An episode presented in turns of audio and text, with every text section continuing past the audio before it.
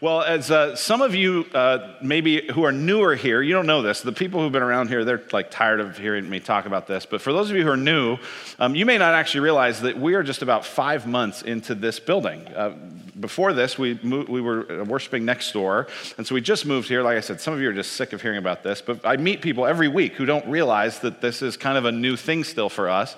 And I was thinking about the, the process of, of designing this space because it was probably five or six years ago that we actually started doing this. And when I think back to that process, we were meeting with the architect and, and our leaders were kind of, here's kind of the process. We are uh, they're getting to know our mission and our values and our vision, and we're t- talking about the kind of church that we are and the kind of church that we are going to be in the future. And so then the architect comes back and he says, All right, based on the things you've said, here's what feels like important, and, and here's some concepts for things we might do with this campus. And you go, Okay, that's interesting. You sort of refine that. And then he comes back and says, All right, so here's some options, here's some plans, here's some ideas for what you could do. And you start to go, Okay, it's, it's sort of narrowing in. And then you find out about costs. Any of you ever had this process where you're like designing something and you design it this big and then you go, oh, like we need to rethink some things. And so you get cost factors that, that weigh in.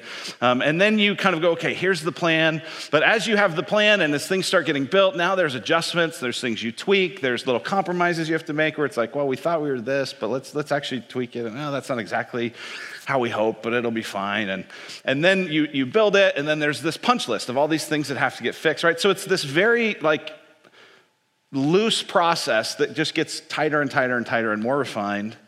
And here's what I want to tell you today this is not how it worked for God and the people of Israel in designing the tabernacle.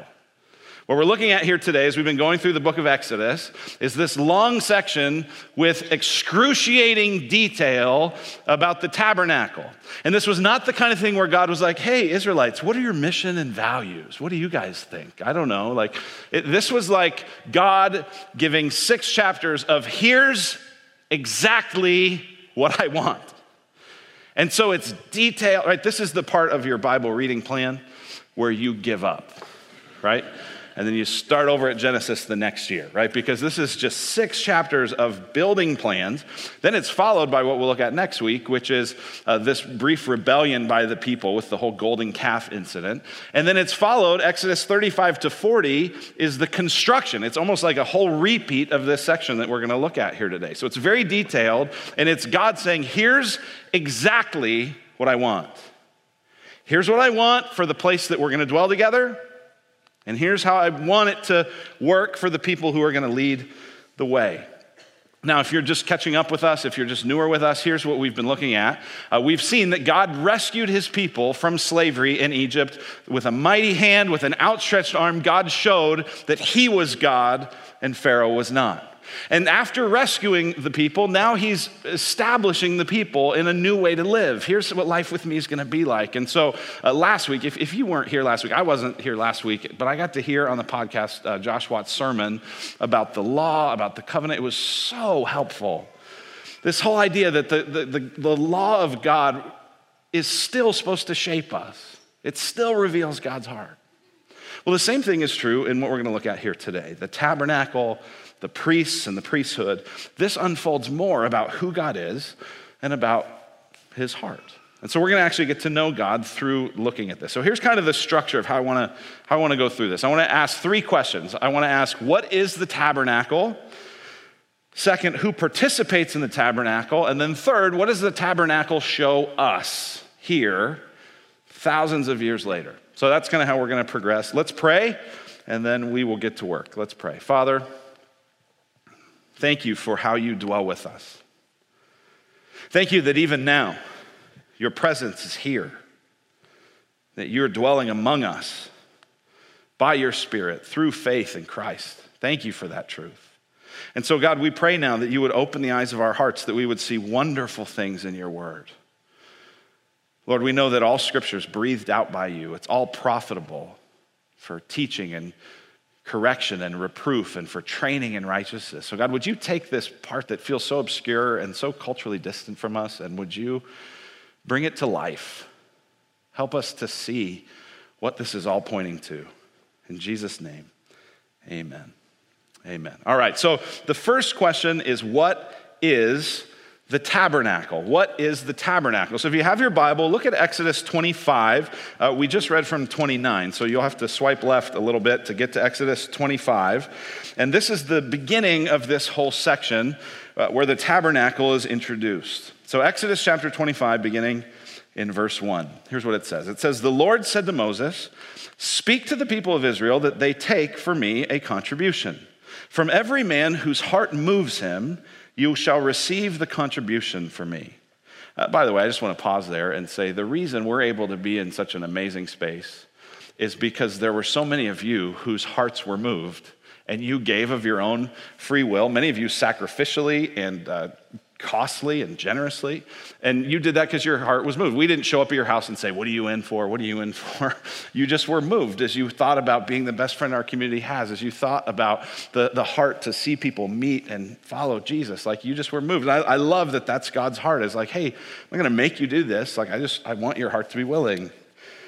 And here's what they're to receive. Verse 3 And this is the contribution that you shall receive from them gold, silver, and bronze, blue and purple and scarlet yarns and fine twined linen, goat's hair, tanned ram skins, goat skins, acacia wood, oil for the lamps, spices for the anointing oil and for the fragrant incense, onyx stones and stones for setting for the ephod and the breastpiece. Uh, by the way, it's worth just pausing there and realizing these are not everyday items for people sojourning through the desert.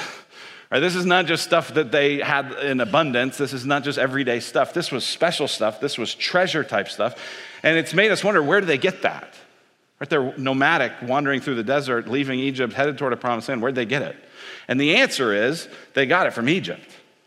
And as they were about to leave in the Exodus, they went to Egypt and said, Hey, we want all your treasure. And the people of Egypt, moved by the threat of God, said, Here you go. And so God's going to have this wonderful place constructed through the way He just absolutely took this from Egypt. And here's what it says in verse 8 And let them make a sanctuary that I may dwell in their midst. God's heart's to dwell with His people. And he says, verse 9, exactly as I show you concerning the pattern of the tabernacle and all of its furniture, so you shall make it. God says, I have an idea here in my head of what this is supposed to look like. It's supposed to look a lot like my dwelling in heaven, and I want you to follow it to the T. I don't need input, I don't need refinements. Just do it the way I'm telling you.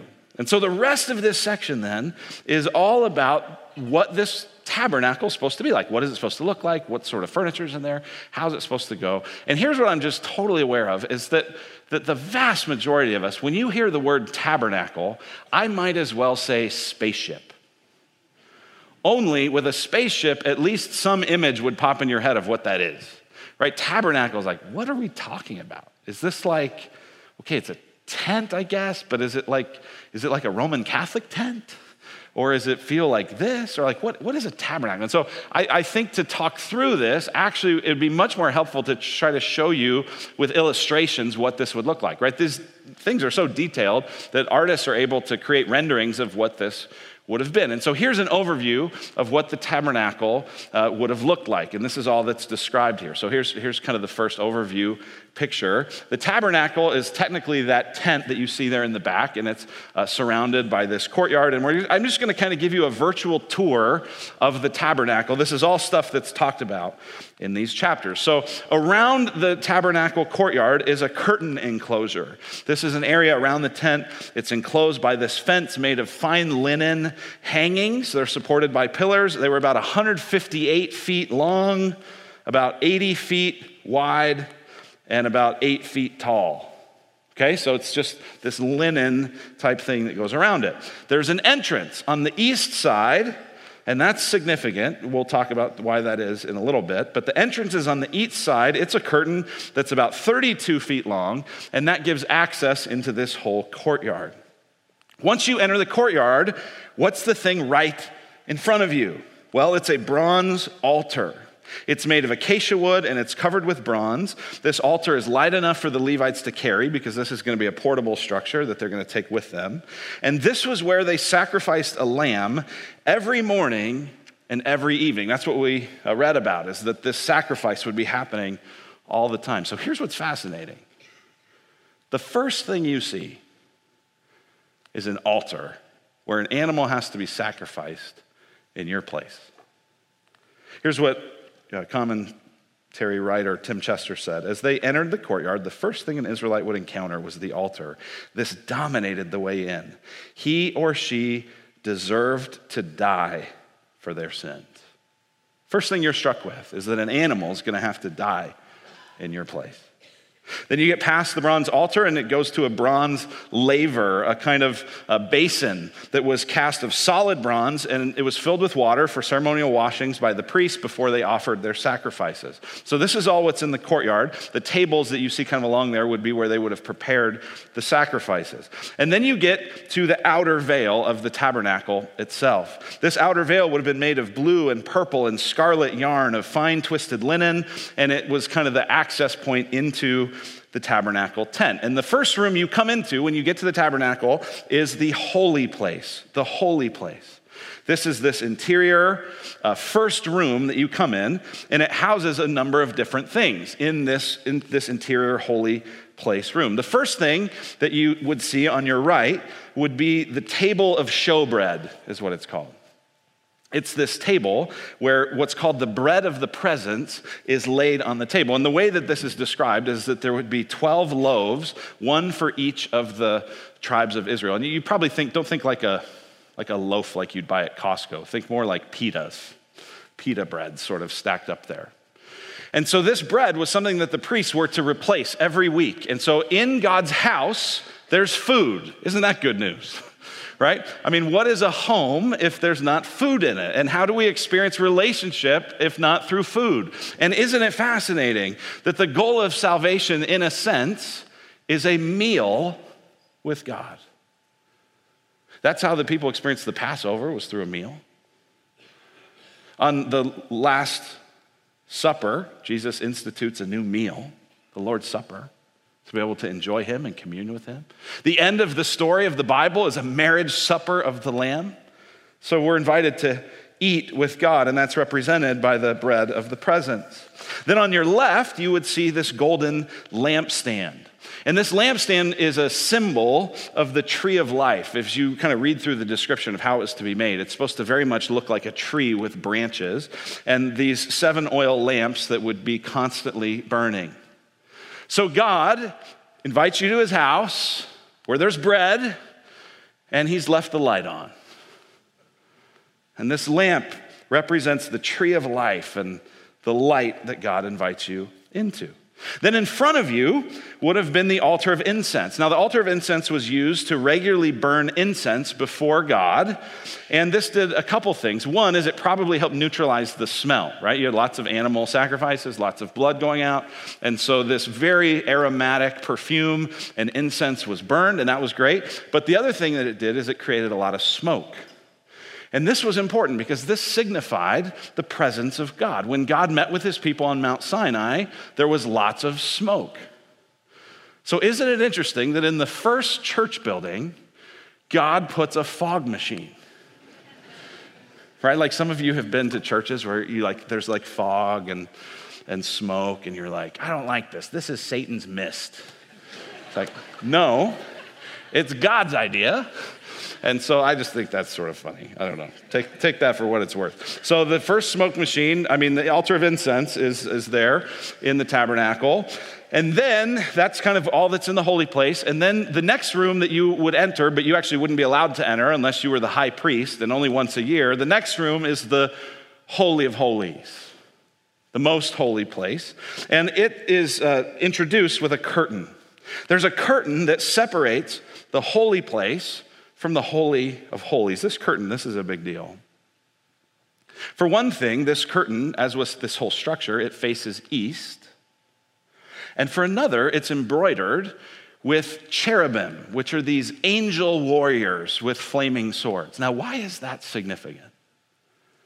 Because when God kicked Adam and Eve out of the Garden of Eden, do you know what direction they went? They went east. And when God kicked them out of the Garden of Eden, out of God's presence, what did He put at the edge of the garden to keep them from getting back in? He put cherubim, angel warriors with flaming swords. And so here, in front of the most holy place, the Holy of Holies, is this reminder that because of your sin, you can't get in. Right? On your right is this bread inviting you to commune with God. On your left is this, this light inviting you that God has the lights on. In front of you is this wonderful smell, the oil diffuser, the Yankee candle that makes this thing beautiful. And then in front of you is a curtain that says, no further, no entrance. You may not come in. In that room, then, that Holy of Holies, was this innermost room. It held the Ark of the Covenant, and it was the site of the most sacred ritual of the tabernacle, the annual Day of Atonement. We know that as Yom Kippur, where the high priest would go in once a year to make a sacrifice to atone for the sins of the people. The blood in that process would be sprinkled on the Ark of the Covenant, which is that main thing in the Holy of Holies, this holiest object of Israelite worship. And the Ark contained the tablets of the law, and the Ark was the place where uh, God said that kind of between the cherubim on the mercy seat on top of the Ark is where God's presence would be. So the ark itself is not God's presence, but the ark is the place upon the present where, where the presence of God would dwell. Now, here's what's fascinating as I take you through that whole tour, the ark is the last thing I mention, right? Because I'm just taking you kind of through the thing. But if you actually read this, Exodus 25, the very first thing that's mentioned is the ark. Why?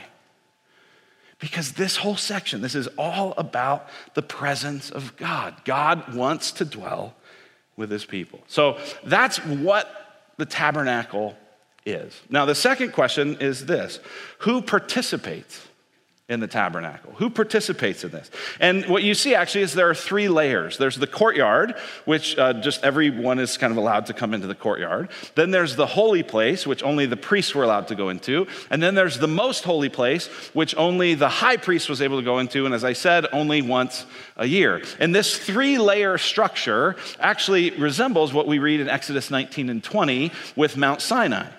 At the bottom of the mountain, all the people were allowed to be there. A little higher up was a place where only Israel's elders were to be. At the very top is the place where only Moses and Aaron were to be. And so God is keeping people somewhat at a distance, even as He's dwelling with them. And so the people who are allowed into this holy place, into this most holy place, are the priests. And the priests are Aaron and his sons. And in Exodus chapter 28, there's this whole discussion of the priest's garments. In chapter 29, there's this whole discussion of how they were to be consecrated uh, because these are just men, they're sinners. They cannot go into the presence of God unless they're cleansed, unless they're consecrated. And so these uh, priests go through a seven day consecration period because they're unholy. As I said, chapter 28 describes their clothing. And the clothing was significant. So I'll take you kind of through a tour of their clothes as well. Here would be just kind of an overview of the high priest. And you see, I mean, there's this all you know, this elaborate clothing, this elaborate turban, this elaborate crown. There's all this description about all the different way that these garments are supposed to be. The one thing that's never mentioned, however, is there's no indication that the priest should wear shoes. And people, scholars have com- commented, why, why is that? What's the significance? And no one knows for sure, but it makes you wonder because when Moses first encountered the burning bush, God said, Take off your shoes, for the place on which you're standing is holy ground. So perhaps they were shoeless because of that. Well, on the upper part of their body was this thing called an ephod. And the ephod was woven of the same material, the same linen, the same fabric as the curtains. And so the priest is, in essence, kind of a mini tabernacle.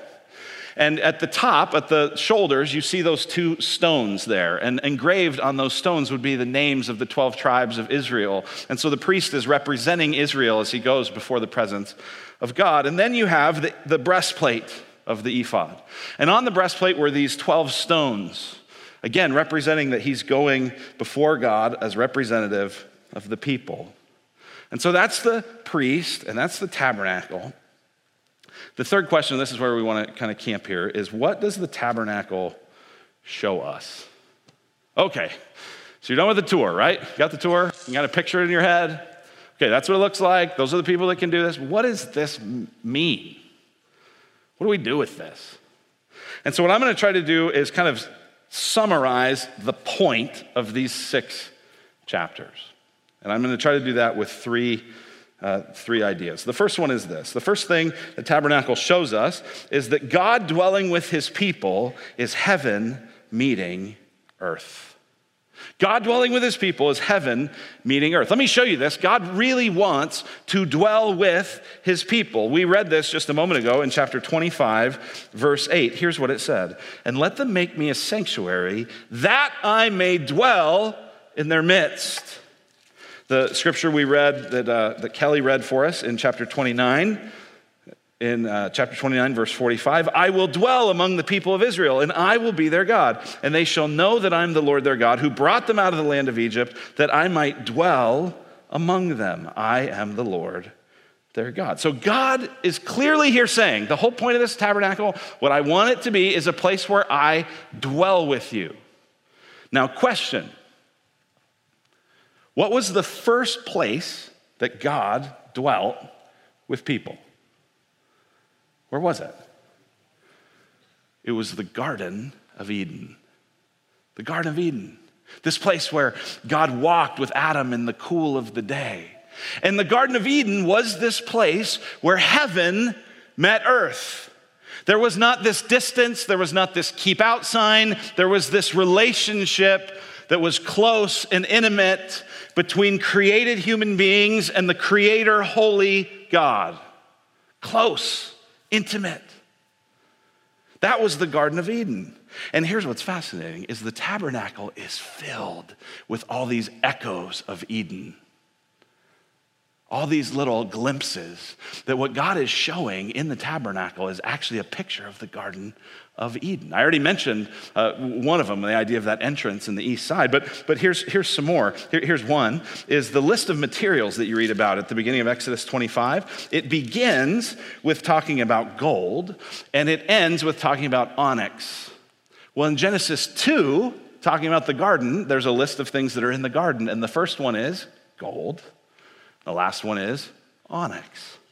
It's just a little tip of the cap, just a little nod that what God's doing in this place is creating a new Garden of Eden. Here's a second echo of this is that the lampstand, as I said, it's, it looks like a tree. It looks like the tree of life. It looks like the garden. All this other imagery in the, in the tabernacle is, is looking like plants and trees and pomegranates and fruit, like the Garden of Eden. Here's a third echo of this. this. This is actually pretty fascinating. If you look at chapter 25 to 31, there's a phrase that keeps appearing, and it appears seven times. Seven times it says, And the Lord said to Moses, and the Lord said to Moses, the Lord said to Moses, the, over and over, seven times. And this is an echo of what we read in Genesis 1, where seven times it says, And God said, and God said, and God said. And this is wild. And in Genesis 1, the last time it says, and God said, it's about the Sabbath. In Exodus 31, the last time it says, the Lord said to Moses, it's about the Sabbath. The tabernacle is a new Garden of Eden where God is with his people. But, there's a big but. There's a huge problem. God, God's dwelling with his people, it's heaven meeting earth, but there's a huge problem, which is the second thing the tabernacle shows us, which is that God is dangerously holy. God is dangerously holy. The word holy is a word that means set apart. It means completely separate from sin, untainted by evil, and not just separate from sin, but totally connected to righteousness, and goodness, and beauty. That's what it means to be holy, and God is dangerously holy. The word holy in these six chapters shows up 34 times. Holy, holy, holy. And all these things have to be made holy. Why? Because God is holy. And He is dangerously holy. Right? This is not a thing where He's like, hey, you know what? I'll be over here in this Holy of Holies and just whenever you feel like it, just stroll on in. No problem. No, no, no. It's very restricted. One person, once a year, gets to make it in. And he's, one of the things that it says in the priest's outfits is that at the bottom, he's supposed to have bells. And no one's exactly sure. The scripture doesn't explicitly explain it, but some people have, have wondered is it because that way you could still hear whether the priest was alive in the Holy of Holies? And if not, you could like somehow try to drag him out? because he might get killed in God's presence. Right? Throughout the rest of Scripture, every time someone encounters God, it's like, away from, depart from me. I'm an evil person, I'm an unholy person. There's an amazing part. We've seen it in the, in the book of Exodus. What we said was that throughout the whole book, God's communicating to his people through Moses. He tells Moses something, Moses passes it on except Exodus 20. In Exodus 20, with the giving of the Ten Commandments, God Himself speaks to the people. And do you know what they say at the end of Exodus 20? They say, Hey, Moses, uh, could you just let God talk to you for now? That was way too scary. Like, we're afraid that God's maybe gonna kill us. They're scared of God's presence. They're scared of God's holiness. As I said, this curtain that's keeping you out of the most holy place is covered with these cherubim, these, these warrior angels, just like it says in Genesis 3 24, that out of the garden God drove out the man. At the east of the Garden of Eden, he placed the cherubim and the flaming sword that turned every way to guard the way to the tree of life. Get this the cherubim, these warrior angels, do not protect God from us, they protect us from God. Because you can't be a sinful, evil, compromised person and enter the presence of God. And listen, you and me, on our best days, we're like a mixed bag, right? Like, I mean, there, there, there, are times when I'll, this doesn't happen a lot, but I'll, I'll, get home early and Molly will be out getting the kids from school or sports or whatever, and I, I'm there. And, I, and every now and then, this is not that common, but every now and then I'll go, maybe I could do something to help her. like, oh, you know what? I'm going to do the dishes. I'm going to empty the dishwasher. I'm going to clean up this stuff. And and so it's like, and, I, and when I do that, I'm like, yes, I really I want to serve her. This would be nice. This will be such a blessing for her. This will be so great. But then when she gets home, I'm kind of waiting for her to acknowledge what I've done. Right? And so even at my best moments, I'm still like, babe, did you see it? Did you see how I helped you? Aren't you grateful for me? Right? Like, on my best moments, I'm mixed bag. And a lot of times it's just bad stuff in us, isn't it? Not God. And so here's this tension that the tabernacle introduces. And it's a tension that really goes through the whole rest of the Old Testament. Is that on one hand, God wants to dwell with his people. He said over and over through Exodus, You will know that I'm the Lord and I will dwell with you. God wants to be close. God wants to be uh, felt. God wants to be experienced. God wants to be personal. God wants to be, to be immanent, close by. But on the other hand, he is so holy and we are so sinful that we can't really get that close. God's desires to be immanent and proximate and close, but He's also transcendent, holy. Right? And so God creates this warm house. Hey, it's great. Here's the bread, here's the light, here's the incense. But don't come too close. And so, what do we do with that tension? What resolves that tension? Well, there's a hint of it in this section. And that's this number three, the only way into God's presence is through the blood. Through the blood. Uh, when you read Exodus 29, this consecration of the priests, the process of trying to make unholy people holy in order to enter into God's presence, when you read it, you see the only thing that gives them this access, this whole seven day consecration process, is blood. There is just blood everywhere. You don't need to turn to this, but Exodus 29, verse 12 says, uh, You shall take part of the blood of the bull and put it on the horns of the altar with your finger, and the rest of the blood you shall pour out at the base of the altar. Right? There's so much blood you can pour it. Glug, glug, glug, glug. Verse 16, and you shall kill the ram and take its blood and throw it against the sides of the altar. Then you shall cut the ram into pieces and wash its entrails and its legs and put them with its pieces and its head and burn the whole ram on the altar. Verse 20, you shall kill the ram and take part of its blood and put it on the tip of the right ear of Aaron, and on the tips of the right ears of his sons, and on the thumbs of their right hand, and on the great toes of their right feet. And you shall throw the rest of the blood against the sides of the altar. Splash. Then you shall take part of the blood that's on the altar and on the anointing oil and sprinkle it on Aaron and his garments and on his son and on his son's garments with him. Right? So these people are covered in blood. This seems crazy to us.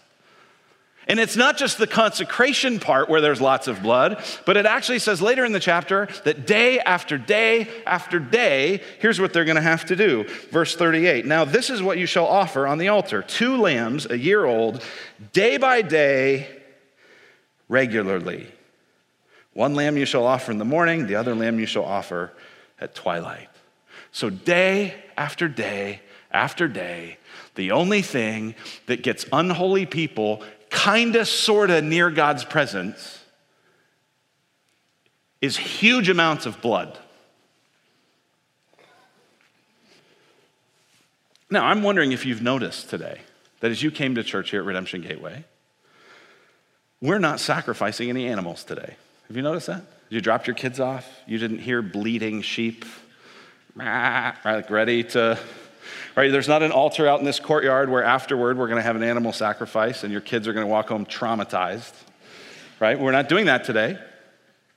And yet, in our prayers and in our songs, we have already today said and celebrated that God is with us. That God is here. And none of us have dropped dead yet. I'm just just kidding, right? Some of you thought, some of you are like, man, I'm not coming. If I darken the door of that place, it's going to strike me. No, no, no, no. So, so how, how is this? How is it that we now say we're the people of God and we're experiencing God literally dwelling with us, and we can enter his presence not with terror, but with joy? Why is that possible? It's possible because all of these things in the tabernacle are pointing ahead to Jesus. And here's what we see when we get to the New Testament we see that Jesus is the true tabernacle. It says in John chapter 1, verse 14, and the Word became flesh and dwelt among us. That word dwelt is the Greek word for tabernacle. This is what we're going to celebrate at Christmas. Jesus tabernacled, God Himself tabernacled among us, and we've seen His glory full of grace and truth. Jesus is the true tabernacle. Jesus is the place where heaven meets earth. Jesus is God incarnate heaven meeting earth. This is what the tabernacle points to. But it gets better because Jesus is also the true high priest. The author of Hebrews and the book of Hebrews just has all these wonderful connections between the book of Exodus and the way we see it now in light of Christ. And in Hebrews chapter 4, it says this Since then, we have a great high priest who has passed through the heavens, Jesus. So get this. We do have a high priest, right? You didn't see him walking around today with goofy clothes. But we have a high priest, and his name is Jesus. And since we have him, the Son of God, let us hold fast to our confession. Then it says, For we do not have a high priest who's unable to sympathize with our weakness, but one who in every respect has been tempted as we are, yet without sin.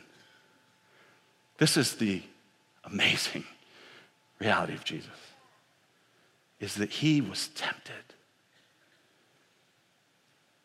and he was abused and he was ignored. He was abandoned and he suffered loss and he suffered pain and he suffered weakness.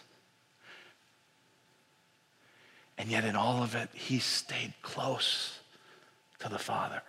And He did not sin. Adam and Eve had everything you'd ever want, and they turned away. Jesus had a life of suffering and pain and loss, and he stayed faithful. He's the true high priest. But he's not just the true tabernacle, he's not just the true high priest, he's also the true sacrifice. It says in Hebrews 9, but when Christ appeared as a high priest of the good things that have come, then through the greater and more perfect tent or tabernacle, not with hands, that is not of this creation. So, so, so Christ is, is showing the real tabernacle, the real place where God dwells. And it says in verse 12, and he entered once for all into the holy places, not by means of the blood of goats and calves, but by means of his own blood, thus securing an eternal redemption. Get this Jesus did not die on the cross because he was a victim of being in the wrong place at the wrong time. Jesus did not die on the cross because the religious leaders got all bent out of shape and just wanted to shut him down. No, no, no. Jesus gave his life as a ransom for many.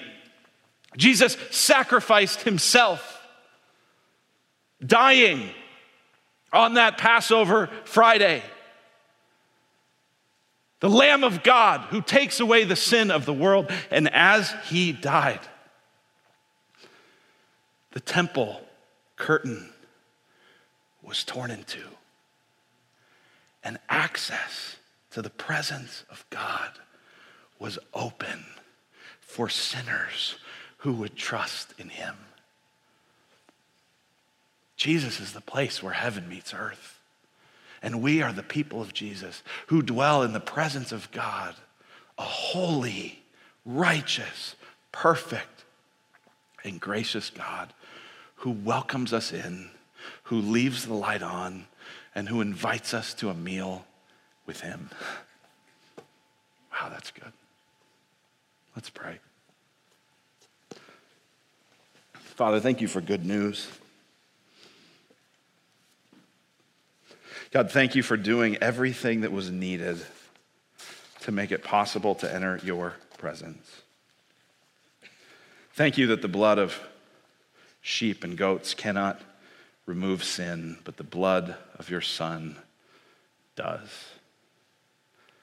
So forgive us, cleanse us, walk with us, guide us to live close to Jesus, that we could enjoy the joy of your presence. We pray in his name. Amen.